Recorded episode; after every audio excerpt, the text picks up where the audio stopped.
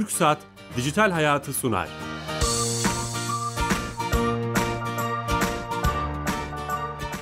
Herkese merhaba, ben Bilal Eren. Teknoloji, internet ve sosyal medyanın daha geniş anlamda dijitalleşmenin hayatımıza etkilerini konuştuğumuz Dijital Hayat programımıza hoş geldiniz. 2019 yılının ilk cumasında gene birlikteyiz. Bu senede 52 hafta boyunca Dijital Hayat programımız TRT Radyo 1 mikrofonlarında olacak. Bazen Harbiye stüdyolarında, bazen etkinliklerde, bazen şehir dışında teknoloji ve internetin daha geniş anlamda dijitalleşmenin peşinde olmaya devam edeceğiz. Bugün bir 2018 değerlendirmesi ve bir 2019 öngörülerini paylaşacağımız, dünyada teknolojide, bilimde, internet alanında en çok neler konuşuldu, hayatımıza en çok neler arttı, eksi yönde etkileri oldu, onu konuşacağız. Bir değerlendirme programı gibi yapalım istedik. 2019'un ilk açılış programımızı, 4 senedir devam ettiğimiz programımızda. Çok değerli de bir konuğumuz var. Türk Medya Dijital Birimi'nin teknoloji ve bilim yazarı Gökhan Ertaş, namı değer bilinmen. Sosyal medyada çok etkin kendisi. Gökhan Bey, hoş geldiniz. Hoş bulduk. Nasılsınız? Teşekkürler. Herkese merhaba bu arada. Sağ olun. Sizi Twitter'da, Facebook'ta, sosyal medya mecralarında, kanallarında hep teknolojiyle, bilimle ilgili paylaşımlarınızdan tanıyoruz. Çok da büyük etkileşiminiz var. Hem paylaşalım istedik, hem sizi bu öngörülerinizi, düşüncelerinizi, hem bütün bir seneyi hem değerlendirelim. 2019'da geleceğiyle ilgili şeyler konuşalım. Ama daha önceki senelerde olduğu gibi bu senede sponsorumuz Türksat. Türksat'la devam ediyoruz. Türksat, kamunun bütün hizmetlerini dijital olarak bize sunan, Türkiye Gov.tr'yi işleten, yazılımını yapan, teknik desteğini veren, faaliyetlerini dijital ortama aktaran kurumumuz. Orada Sami Yenice arkadaşımız var. Ona bağlanıyoruz. O bize her hafta bir hayatımızı kolaylaştıran servisi anlatıyor. Geçmiş senelerde olduğu gibi. Sami Bey telefon attığımızda Ankara'dan. Sami Bey. Bilal Bey, iyi yayınlar. Teşekkürler. Hoş geldiniz yayınımıza. Bulut, sağ olun. Bu hafta hangi özelliğe, daha doğrusu 2019 yılında hangi özellikle başlayacağız? Evet. Geçtiğimiz sene 2018 senesinde Sağlık Bakanlığı yapmış olduğumuz bir entegrasyonu duyurmuştuk. Çok da sık kullanılan bir hizmet. Doğum raporları sorgulama hizmetiydi. Bu hafta yenilerini ekledik bu rapor sorgulama hizmetlerine. Tamam. İsimlerini vereceğim, zaten kendilerini anlatıyor bu hizmetler. İlaç kullanım raporları sorgulama, istirahat raporları sorgulama, borcu, sürücü raporları, tıbbi malzeme ve psikoteknik değerlendirme raporları sorgulama hizmetlerini bu hafta e-devlet kapısında kullanıcılarımıza açtık. Süper. Bu hafta 2019'un ilk haftasında bu özelliklerde açılmış oldu. Evet. Sağlık Bakanlığı'na özel ve Sağlık Bakanlığı'nın sanırım bayağı bir özelliği olmuş olduğu hizmetini aktarmış olduk. Evet, bayağı bir hizmeti e-devlet kapısında sunulmakta Sağlık Bakanlığı. Süper, harika. Yeni hizmetlerle, servislerle 2019'da sizleri konuk etmeye devam edeceğiz. Çok teşekkür ederiz. Ben teşekkür ederim. Yayınlar diliyorum. Sağ olun. Kolay gelsin. Evet, TürkSat'a da bağlandık ve 2019 senesinin ilk yayınını gerçekleştirmiş olduk Ankara'dan. Tekrar edeceğim, yeni katılan dinleyicilerimiz için Türk Medya Dijital Biriminden teknoloji ve bilim yazarı Gökhan Ertaş'la beraberiz. Kendisiyle 2018 değerlendirmesini yapacağız. İkinci bölümümüzde programımızın 2019'da hayatımıza hangi teknoloji trendleri etkileyecek, onları konuşacağız. Nasıl başlayalım? 2018'de neyle başlayalım? Hazır TürkSat'la iletişime geçmişken Türksat 6A uydusundan da bahsetmemek olmaz diye düşündüm. Tamam, harika. Türksat 6A uydusu ilk yerli ve milli haberleşme uydumuz olacak.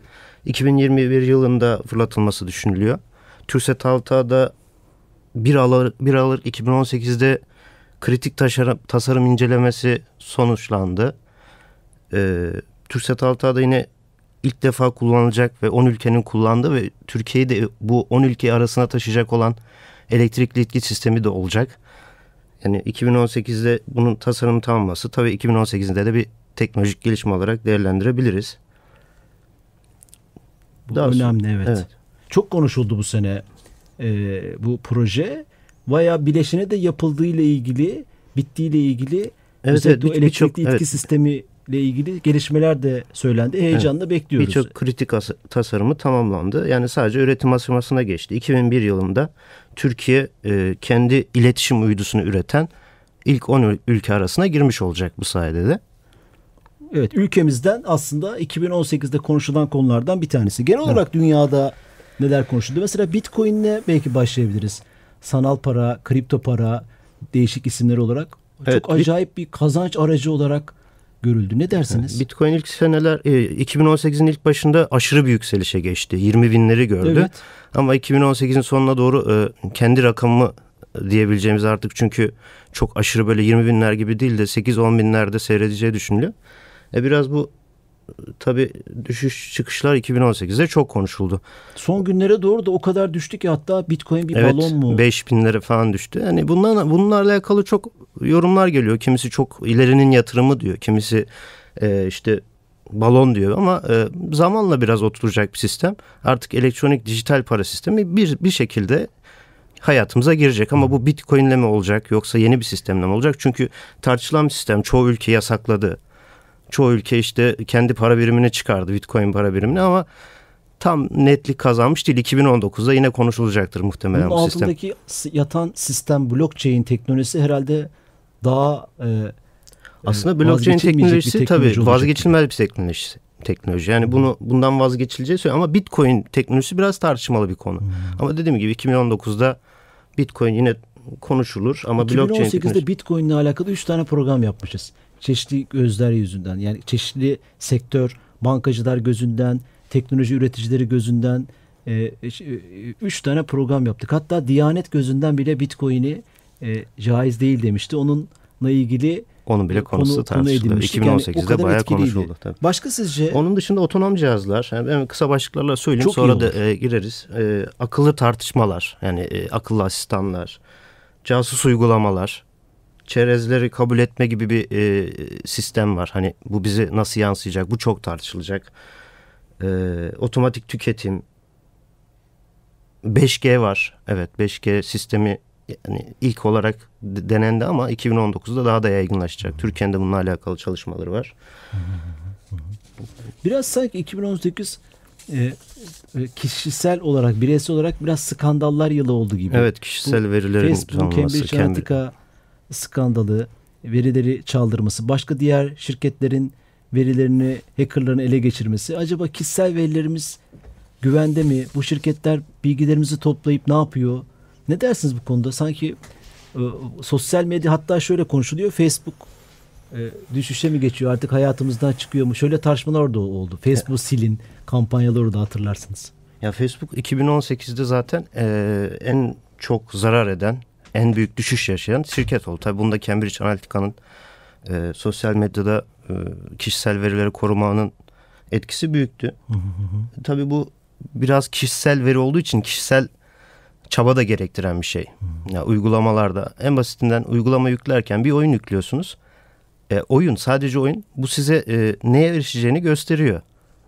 Kişilerinize, mesajlarınıza erişmek istiyor. Bunda bile kişisel olarak biraz daha gayretli olup kişisel verimizi korumak gerektiğini düşünüyorum ama farkındalığın bireylerde artması, tabii bireylerde artması gerekiyor. Yani sağladı belki 2018'de. Evet, dersiniz? Evet, artık evet, yani biraz daha böyle uygulamalar olsun, sosyal medyada olsun, biraz daha böyle kendini toparlamaya, biraz daha fark edilmeye başladı ki zaten Facebook'tan çıkanların sayısı da azımsanacak kadar değildi.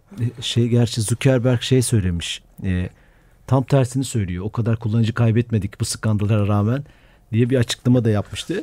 Sizin esas uzmanlık alanınız alanında, yani uzay konusunda 2018'de neler oldu mesela? Evet, 2018'de birçok uzay aracını, birçok demeyelim ama uzay aracı olarak birçok gelişme sağlandı. Bunlardan en büyüğü NASA'nın Insight, Mars yüzeyindeki tektonik araştırmaları yapacak olan uzay aracı Mars yüzeyine indi. O ne anlama geliyor? Uzay çalışmaları açısından tarihi bir kırılım mı Insight? Ya Insight aslında çok tarihi bir kırılım da denilebilir. Çünkü diğerleri sadece bize resimler ya da ortamı inceleyip gezen rover araçlar dediğimiz araçlardı. Bu Mars'ın yüzeyindeki tektonik hareketlilikleri, yani Mars'ın iç yapısını bize bildirecek. Sismoloji, deprem araştırmaları yapacak. Oradaki yüzeydeki sıvı, ya da yüzeyin altındaki sıvıları inceleyecek. Bu açıdan tabii önemli bir gelişme. Bu bilgiler bize Mars'ta yaşayıp yaşayamayacağımızla ilgili şeyler mi söyleyecek?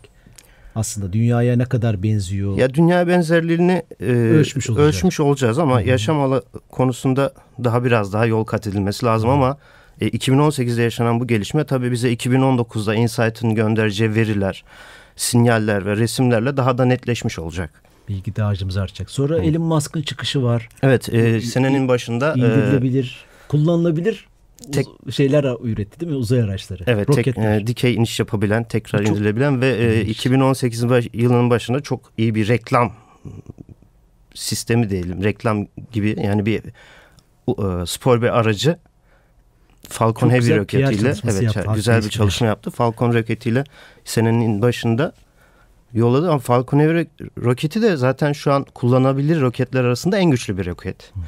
Yani kullanılabilir roketlerin en güçlüsüydü. Bunun da bu roketin de ilk kalkışını böyle bir reklamla yapması tabii anlaşılabilir bir şeydi. Mars'a gidecekti.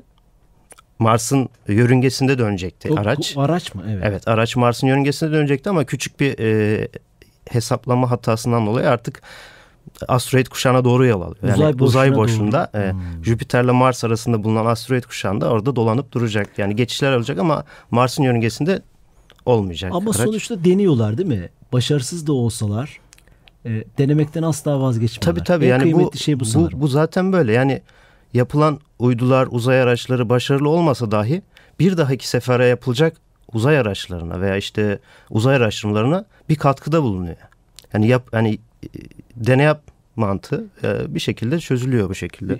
Ülkemizde de buna benzer bir şey yaşandı ya 2018'in sonunda ada robotu sahneden düştü ve çok konuşuldu. Çok konuşuldu bu. O robot üzerinden aslında bu sonuçta çıkabilir mi? Yani düşmeli ki ayağa kalkmasını öğrensin, hatayı görelim mesela. Tabii yani bir şekilde bir yerden başlamak gerekiyor. Yani biz yapamıyoruz diye de bir şekilde tamamen silmek değil. Yani ada robotu belki çok kıyaslanacak bir durum değil ama yine de bir yerden başlanmış oluyor. Yazılım alanında başlamışlar, yapıyorlar. Bir şekilde dediğimiz gibi bir yerden başlamak gerekiyor. Sonra yine oldu uzay alanında. Güneşe dokunacak bir güneşe çok yaklaşacak bir uzay aracı gönderildi. Parker Solar Probe diye. Nasıl o da güneşin korona bölgesinde korona bölgesindeki 1400 dereceki bir sıcaklıkta incelemeler yapacak. Ve ayrıca bu araç insan yapımı en hızlı araç olarak tarihe geçti. Yaklaşık 692 bin kilometre hızla hareket ediyor. İnsan yapımı en hızlı araç olarak tarihe geçti. O da bize 2019'da birçok veriler, görseller, yani 2018'de bir iki tane gönderdi ama 2019'da daha da çok. Ulaşması gereken yere ulaştı mı araç? Ulaşması gereken yörünge şimdi dümdüz hareket etmiyor uzay araçları. Yani eliptrik bir şekilde etrafında dönerek hareket ettiği için dönem dönem yakınlaşıyor. Yani bir ilk yakınlaşmasını gerçekleştirdi. Bundan sonra 3-4 tane daha yakınlaşma olacak. Yakınlaştıkça bize veriler, bilgiler aktarıyor. İlk yakınlaşmasını gerçekleştirdi. En hızlı olduğu ana da yaklaştı. Onun dışında zaten 2019'a girdiğimiz gibi yine birçok uzay alanında gelişmeler oldu. 2019'un ilk saatlerinde New Horizons, Yeni Ufuklar uzay aracı insan yapımı bir araç olarak ulaşabileceği uzayda en uzak bir nesnenin resmini çekti. Ultima Thule diye bir göktaşı değil de gök cismi diyelim. Çünkü 30 kilometre çapında. Daha ilk 2019'un ilk dakikalarıydı. Ondan sonra da dün Çin güneşin ayın görünmeyen yüzüne uzay aracı indirdi. İlk defa oluyor bu görünmeyen yüzüne. Yani. Çin ilki bir başardı. Evet, 2019'un ilk günleri. Birinci günü mü, ikinci günü mü? Üçünde yani Türkiye saatiyle gece sabaha karşıydı. Ay'a çıkan üçüncü ülke mi oldu dünyada? Ay'a çıkan Ay'a araç indiren üçüncü ülke. Ay yüzeyine ayın yörüngesine uydu gönderen ülkeler var. Fakat ayın görünmeyen yüzüne, bizim dünya tarafından görünmeyen yüzüne, karanlık yüzüne tabir ediliyor. Karanlık olması bizim görmediğimizden. Yani görünmeyen yüzüne ilk araç indiren ülke oldu. Orada araştırmalar yapacak. Bitki tohumları götürdü. Orada bitki tohumları ve bazı yumurtalar onları deneyleri yapılacak. Görüntüler çekecek. Onlar da 2019'da bize ulaşacak. Tabii bunlar da bize yine 2019'da birçok bilgi sağlayacak. 2018'de ne kadar çok şey yaşanmış. Dronlar var, otonom sürücü araçlar var. Otonom sürücüsüz araçlar. Evet, yani 2018 için söylüyorum. Evet, 2018 Türkiye'de için. Dijital Dönüşüm Ofisi çok konuşuldu. Kuruldu yeni sistemle. Ona ne dersiniz? Onun yanında milli teknoloji hamlesiyle beraber başladı. Festivaller oldu. Teknofest festivali oldu. Gençleri bilime ve teknolojiye ısındırma açısından yenilikler, yeni yarışmalar, onlar oldu. Ya, zaten 2018'in devamı niteliğinde 2019'da yine otonom araçlar. Ha, biraz 2019'a geçelim. Ne öngörüyorsunuz? Mesela önümüzdeki sene trendler anlamında. Yani 2019'da en çok yine konuşacağımız yapay zeka olabilir. Yapay zeka, otonom cihazlar, dronlar. Bunlar yapay zeka ile ilgili bir tartışma var ya, siz hangi taraftasınız o tartışmanın? İnsanlık için büyük bir tehlike. Hayır, insanlık için iyi bir gelişme. Bunu yapacak insan... Çok yüzeysel bir, yani yüzeysel bir şey ama bunu yapacak, yani tasarlayacak kişiye göre değişecek. Yani iyi bir yerde tasarlanırsa çok işe yarayacaktır. Çünkü kötü bir yerde tasarlanırsa amaç şudur. Hani atom bombasının, atomun veya parçalanmasındaki amaç farklıydı. Ama atom bombası yapıldı. Bunda da şimdi yapay zeka askeri alanda çok kullanılmaya başlandı. Başlanıyor. Mesela örnekler tartışmalar oluyor. İşte insansız hava araçlarının yapay zekayla kendi belirleyeceği hedefleri, yani düşmanı kendisi belirleyecek. Bu şekilde bir tartışmalar var. Tabii birçok ülke karşı çıkıyor. Elon Musk'ın karşı çıkması var bunda. Çoğu destekliyor. Rusya'nın yine birkaç tane böyle otonom savaş aracı deneme, yani yapay zekalı. Yanlış hatırlamıyorsam düzeltin siz lütfen. Google'ın Pentagon'a destek verdiği bir yapay zekalı drone, silahlı drone var. Maven projesi miydi? O tarz bir şeydi galiba ismi. Evet. Oradan çekildiğini açıklamıştı. Oradan çekilmesinin sebebi de çalışanların çok büyük protestolarıydı. Çalışanları iş bıraktılar. Sokaklarda eylemler yaptılar. Çünkü duyarlılar. Yani bir şekilde bunun iyi veya kötü olabileceğini çözebiliyorlar. Bunun yani kuruluş felsefesine uymadığı. Evet, birçok işi bırakanlar oldu. Afganistan'da ve Irak'ta çok o insanların öldürülmesi, terörist diye çok olaylara karışmış o dronlar. Öyle haberler çıkmıştı. Evet, deney amaçlı kullanıldığı söyleniliyor. Yanlış, birçok zaten haberlerde de gördük, yanlışlıkla işte Afganistan'da bir evi vurdu. Özür diliyor. Evet, özür dilemeler falan oldu. Yani şu söylediğiniz doğru olmuş oluyor. O aslında yani teknoloji zaten kim kullanıyorsa, bunu kim üretiyorsa onun niyetiyle doğru orantılı o teknolojik araç iyiye ve kötüye sebep olabiliyor. Onu anlatmışım. Aynı teknoloji aslında gibi. Yani biz bir şeyi bilgisayarı iyi amaçlı kullandığımızda, bilgi edinme amaçlı kullandığımızda nasıl işimize yarıyor? Veya işte kötü bir amaçlı yapay zekada insanın kontrol edebileceği, yani insanın kontrolünün dışına çıkabileceği biraz bilim kurgu geliyor zaten. İnsanın kontrolünün dışına çıkabilir belki ama yani bir önümüzdeki 10-15 sene yine insan kontrollü olacağı için yine insan iyi veya kötüyü seçeceği şekilde. Kendisi de bazı çıkarımlarda bulunuyor bazen ama dediğim gibi yani bunu tasarlayan kişi, biz veya halk bunu daha iyi kavrayabilmesi lazım. İşte bir Uber aracının mesela 2018'de birisine çarpmıştı deney test sırasında. Otonom araçların insanlık için zararlı olduğu üzerine tartışma yapıldı. Bir grupta şöyle bir şey yürüttü. İnsan hatasıyla kazalar o kadar çok oluyor ki kazaların %75'i insan hatasıyla oluyor. %80'de yakını. Ama burada çok bir tane hata oldu veya iki tane oldu. Buna devam etmeliyiz bu teknolojinin gelişimine. İnsansız taksilerin veya sürücüsüz araçların yaygınlaşması konusunda Uber durdurmuştu en sonunda. Uber durdurdu. Durdurma bir ara kararı almıştı Elon Musk'ın Tesla şirketi. Elon Musk'ın da oydu, savunması oydu. Yani yaklaşık o zaman çıkan 300-400 araçtan bir tanesinin kaza yapması çok gündem oluyorken diğer normal araçların her gün kaza yapması, yani bu biraz bize bu sistemin gelişmemesinden yöne atılan bir adım. Biz bunu devam ettirmeliyiz gibi bir açıklamaları olmuştu. O zaman şöyle diyebiliriz aslında, değil mi? 2018'de gelişmelerin yansımaları, tartışmaları 2019'da devam edecek. Yani aynen devam edecek yine. 2018'de hiç olmayan bir şey yok. 2019'da konuşulmayacak. Öyle görünüyor. Aynen. Yepyeni bir şey yok gibi görünüyor. Sizin asıl şeylerinizden biri savunma teknolojileri alanında neler var? Savunma alanında yine otonom cihazların, yapay zekaların, dronların, silahların, casus uygulamaların yine 2018'deki devamı gibi 2019'da da olacağı düşünülüyor. Siber güvenlik çok önemli. Artık savaşların siper değil de siber savaşlara doğru yol aldığını görüyoruz.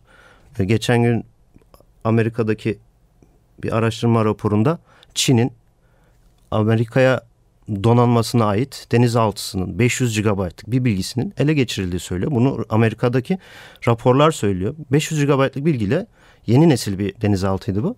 Bütün sıfırdan bir denizaltı yapabiliyor için. Hatta raporun devamında F-35'lere ait yani yeni nesil yani bizim de Türkiye'nin de alabileceği 5. nesil savaş uçağının bilgilerinin Çin tarafından çalındığını yanılmıyorsam J-20 idi. Kendi yeni nesil 5. savaş uçağı, 5. nesil savaş uçağını bu bilgilerle ürettiği söyleniliyor.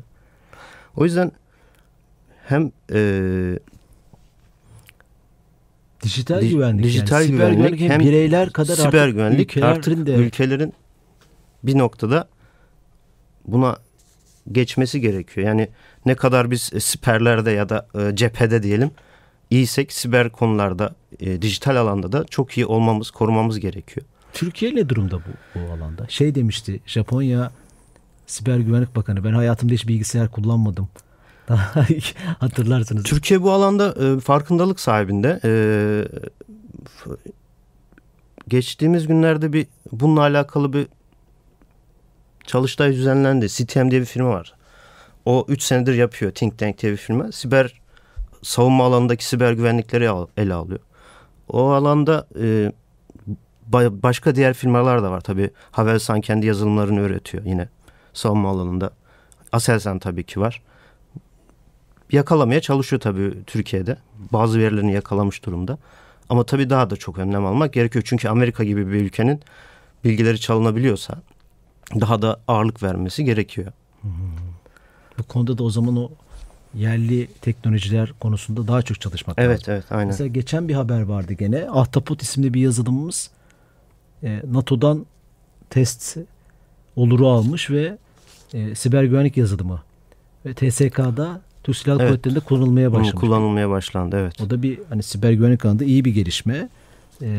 Sizin konunuzla aslında alakalı Türkiye Uzay Ajansı kuruldu sanırım. Evet, 2018'in herhalde Türkiye'nin 5-6 senedir beklenen bir şeydi bu. 20 senedir bekleniyor. 20 senedir evet, bekleniyor. 20 senedir beklenen bir olaydı.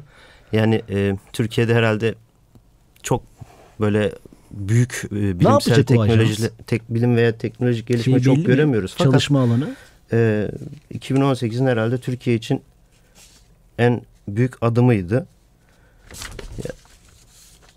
Türkiye Uzay Ajansı yapılacak uyduları işte şimdi şey var roket tasarlanıyor. Roketsan yapıyor. Roketsan'ın tasarladığı bir roket var. Onunla alakalı bir sözleşme imzalandı Savunma Sanayi Bakanlığı'nca. 100 kilogram altı uyduları yörüngeye taşıması gerekiyor. Türkiye'nin uzay çalışmalarını TÜBİTAK altındaki uzay çalışmalarını bir çatıda toplayacak. Evet diye. Evet yani biraz dağınık. Bu işte TUSAŞ var, ASELSAN var, başı çeken TÜBİTAK Uzay var. Türksat var. Evet, Türksat var. Bunları bir araya getirecek. Uluslararası irtibatlaşmayı sağlayacak diğer ajanslarla. Onun dışında yeni projeler geliştireceğini umuyoruz. Tabii şöyle bir şey daha sadece kararname olarak geçti. Yani Uzay Ajansı kuruldu fakat tam içerik. Ajansın yapısı belli değil. Tam, nasıl çalışacak? Ya aslında yapacağı mesela işler gibi belli. Hani bunlar Sanayi Bakanlığı'nca açıklanmıştı. İşte uluslararası kuruluşlar arasındaki irtibatı sağlayacak. Türkiye'deki dağınık bu uzay alanında çalışanları toparlayacak. Yeni projeler yapacak. Bunları biliyoruz ama yani daha tam projeler işte başkanı belli değil.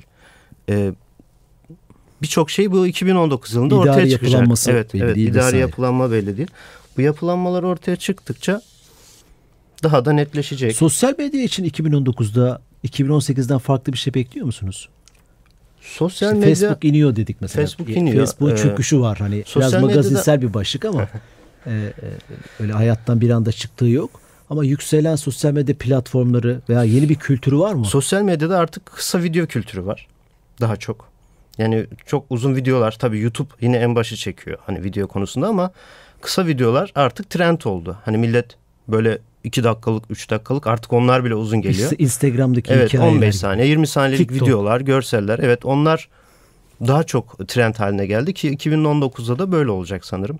Yani artık yazı dahi pek okunur olmadı. Yani 280 karakter geldi Twitter'a. O da 2018'de bir gelişmeydi ama yazı çok uzun olmuyor. Kısa yazı bile artık okunmuyor. Tamamen görsel iletişime döndü. Gözümüze hitap etsin. Evet, bir önce tüketelim ediyor. Mi istiyoruz? Evet. Yeni çok çabuk tüketiyoruz. Evet. Çok aşırı tüketiyoruz. Özellikle sosyal medyada. Bu konuda şikayetçi gibisiniz. Evet.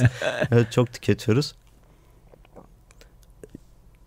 Çünkü sosyal medya yani bilgi alanı değil açıkçası sosyal medya.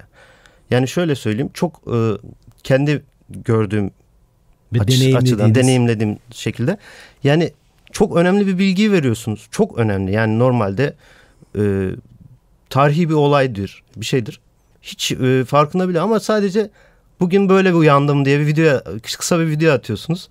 Beğeniler, işte etkileşimler, yani bilgi alanı değil açıkçası sosyal medya. Bunu artık çıkartabiliyoruz.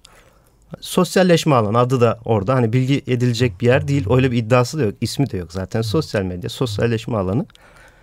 2019'da da dediğim gibi sosyal medyada muhtemelen yine görsel video ağırlıklı ama kısa videolar göreceğiz. Muhtemelen. Şeyler var. Bilmiyorum bu konuda ne dersiniz? Video ve sinema platformlarının sinemaları, Hollywood'u tehdit etmesi, işte Netflix gibi yerli kurumlar da var. Ne dersiniz o çevrim içi film ve dizi platformu? 2018'in en çok konuşulan sosyal medya platformu. Şu an dünya internet tarafının %15'i Netflix'miş mesela. Evet, dünyanın internetinin en çoğu herhalde %15 ama en büyük alanı o kaplıyor. Daha da evrilecek diye düşünüyorum. Yani daha da yaygınlaşacak. Belki bir iki tane daha rakip çıkabilecek. Yeni olarak Netflix ve diğerlerine Amazon geliyormuş galiba. Evet, Amazon öyle kendi bir niyeti var. Apple'ın aynı şekilde. Tabii akıllı telefonlar var. 2018'de. Evet, donanımları pek konuşmuyoruz ama evet, akıllı telefonları gibi. Şu manada yani donanımda değil de teknoloji alanında artık yapay zekalar, işte 4 kameralı telefonlar. Yapay zekalar falan artık onlar üzerinden gerçekleştiriliyor ve yüz tanıma teknolojileri, evet. Parmak izi tanıma teknolojileri, bunlar giderek artıyor. Yani sadece neler yaptığımızı değil, kim olduğumuzu da biliyor artık cihazlar. Yani bizi takip ediyor. Oradan işte şuradan çıktığında nasıl, beğendin mi? Yani bizim bütün kişisel bilgilerimizi alıyor. Bunlar üzerinden akıllı telefonlar da yine 2019'da bayağı bir ilerleyecektir. Çünkü artık yapay zekalı çipler. Orada Çin hakimiyeti var gibi firmaların, Samsung ve Huawei gibi. Yani Samsung Koreli, yani Kore, yani 3 firma var şu an. Apple, Samsung ve Huawei'yi başı çeken. Huawei oldukça Samsung'u sarsıyor. Aslında Apple'ı diye düşünüyor ama daha çok Samsung kullanıcısı Huawei'ye geçiyor. Tabii Apple'dan da geçiyor ama o manada Huawei biraz daha yükselecek muhtemelen 2019'da. Tabii engellemeler, Amerika'da kısıtlamalar, onlara rağmen yine yoluna devam ediyor. Direkt patronun kızını gözaltına aldılar. Patronun kızını, evet. Serbest bıraktılar vesaire. İnternetten sözü açmışken ADK yani adi kullanım kotası sistemini de 2019'da kaldırdık fakat yeni bir sistem gelmiş. AST. Akıllı sınırlı tarifeler. Ne demekse akıllı sınırsız tarifeler. ADK gitti, AST geldi diye. Belirli zaman aralıklarında hızımızın yükselmesi ve alçalması anlamına geliyormuş akıllı olarak. Böyle bir şey geldi. Sanırım internet altyapısı olarak da tekrar bir yatırım politikalarını yapmak gerekiyor tabii. Yani gerekecek. Diğer ülkelere kıyasla internet hızımız daha çok düşük yani. Bize bazen yüksek gibi geliyor ama 28 megabit 32 megabit. Çünkü konuştuğumuz konular hep işte sinema, işte video ağırlıklı sosyal medya platformları çok fazla data tüketen, veri tüketen şeyler ve internetimizin hızlı olmasını gerektiren şeyler. Evet. 4.5G teknolojisiyle, işte 5G teknolojisiyle biraz daha de daha iyiyiz ama 5G yani kablosuz internetlerde ama kablolu internet olarak yapay fiber optik sistemleri falan daha güncellemek gerekiyor. Süper. O kadar çok konuşacak şey var ki süremizin sonuna geldik maalesef. Bir sürü konu kaldı. Türk Medya Dijital Teknoloji ve Bilim yazarı Gökhan Ertaş, çok değerli bilgiler verdiniz ve kısa hepsinden bahsettik aslında. Evet, 2018-2019 değerlendirmesini yaptık. Çok teşekkür ederiz. Ben teşekkür ederim herkese. 2019'un ilk programını da böyle bir almanak gibi yapmaya çalıştık aslında. Neler konuşuldu, hayatımızı neler etkiledi diye. Haftaya yeni konu ve konuklarla beraber olacağız. Bu programın kaydı YouTube kanalımızda pazar akşamı itibaren bulabilirsiniz. Dijital Hayat TV YouTube kanalında. İyi hafta sonları, hoşçakalın.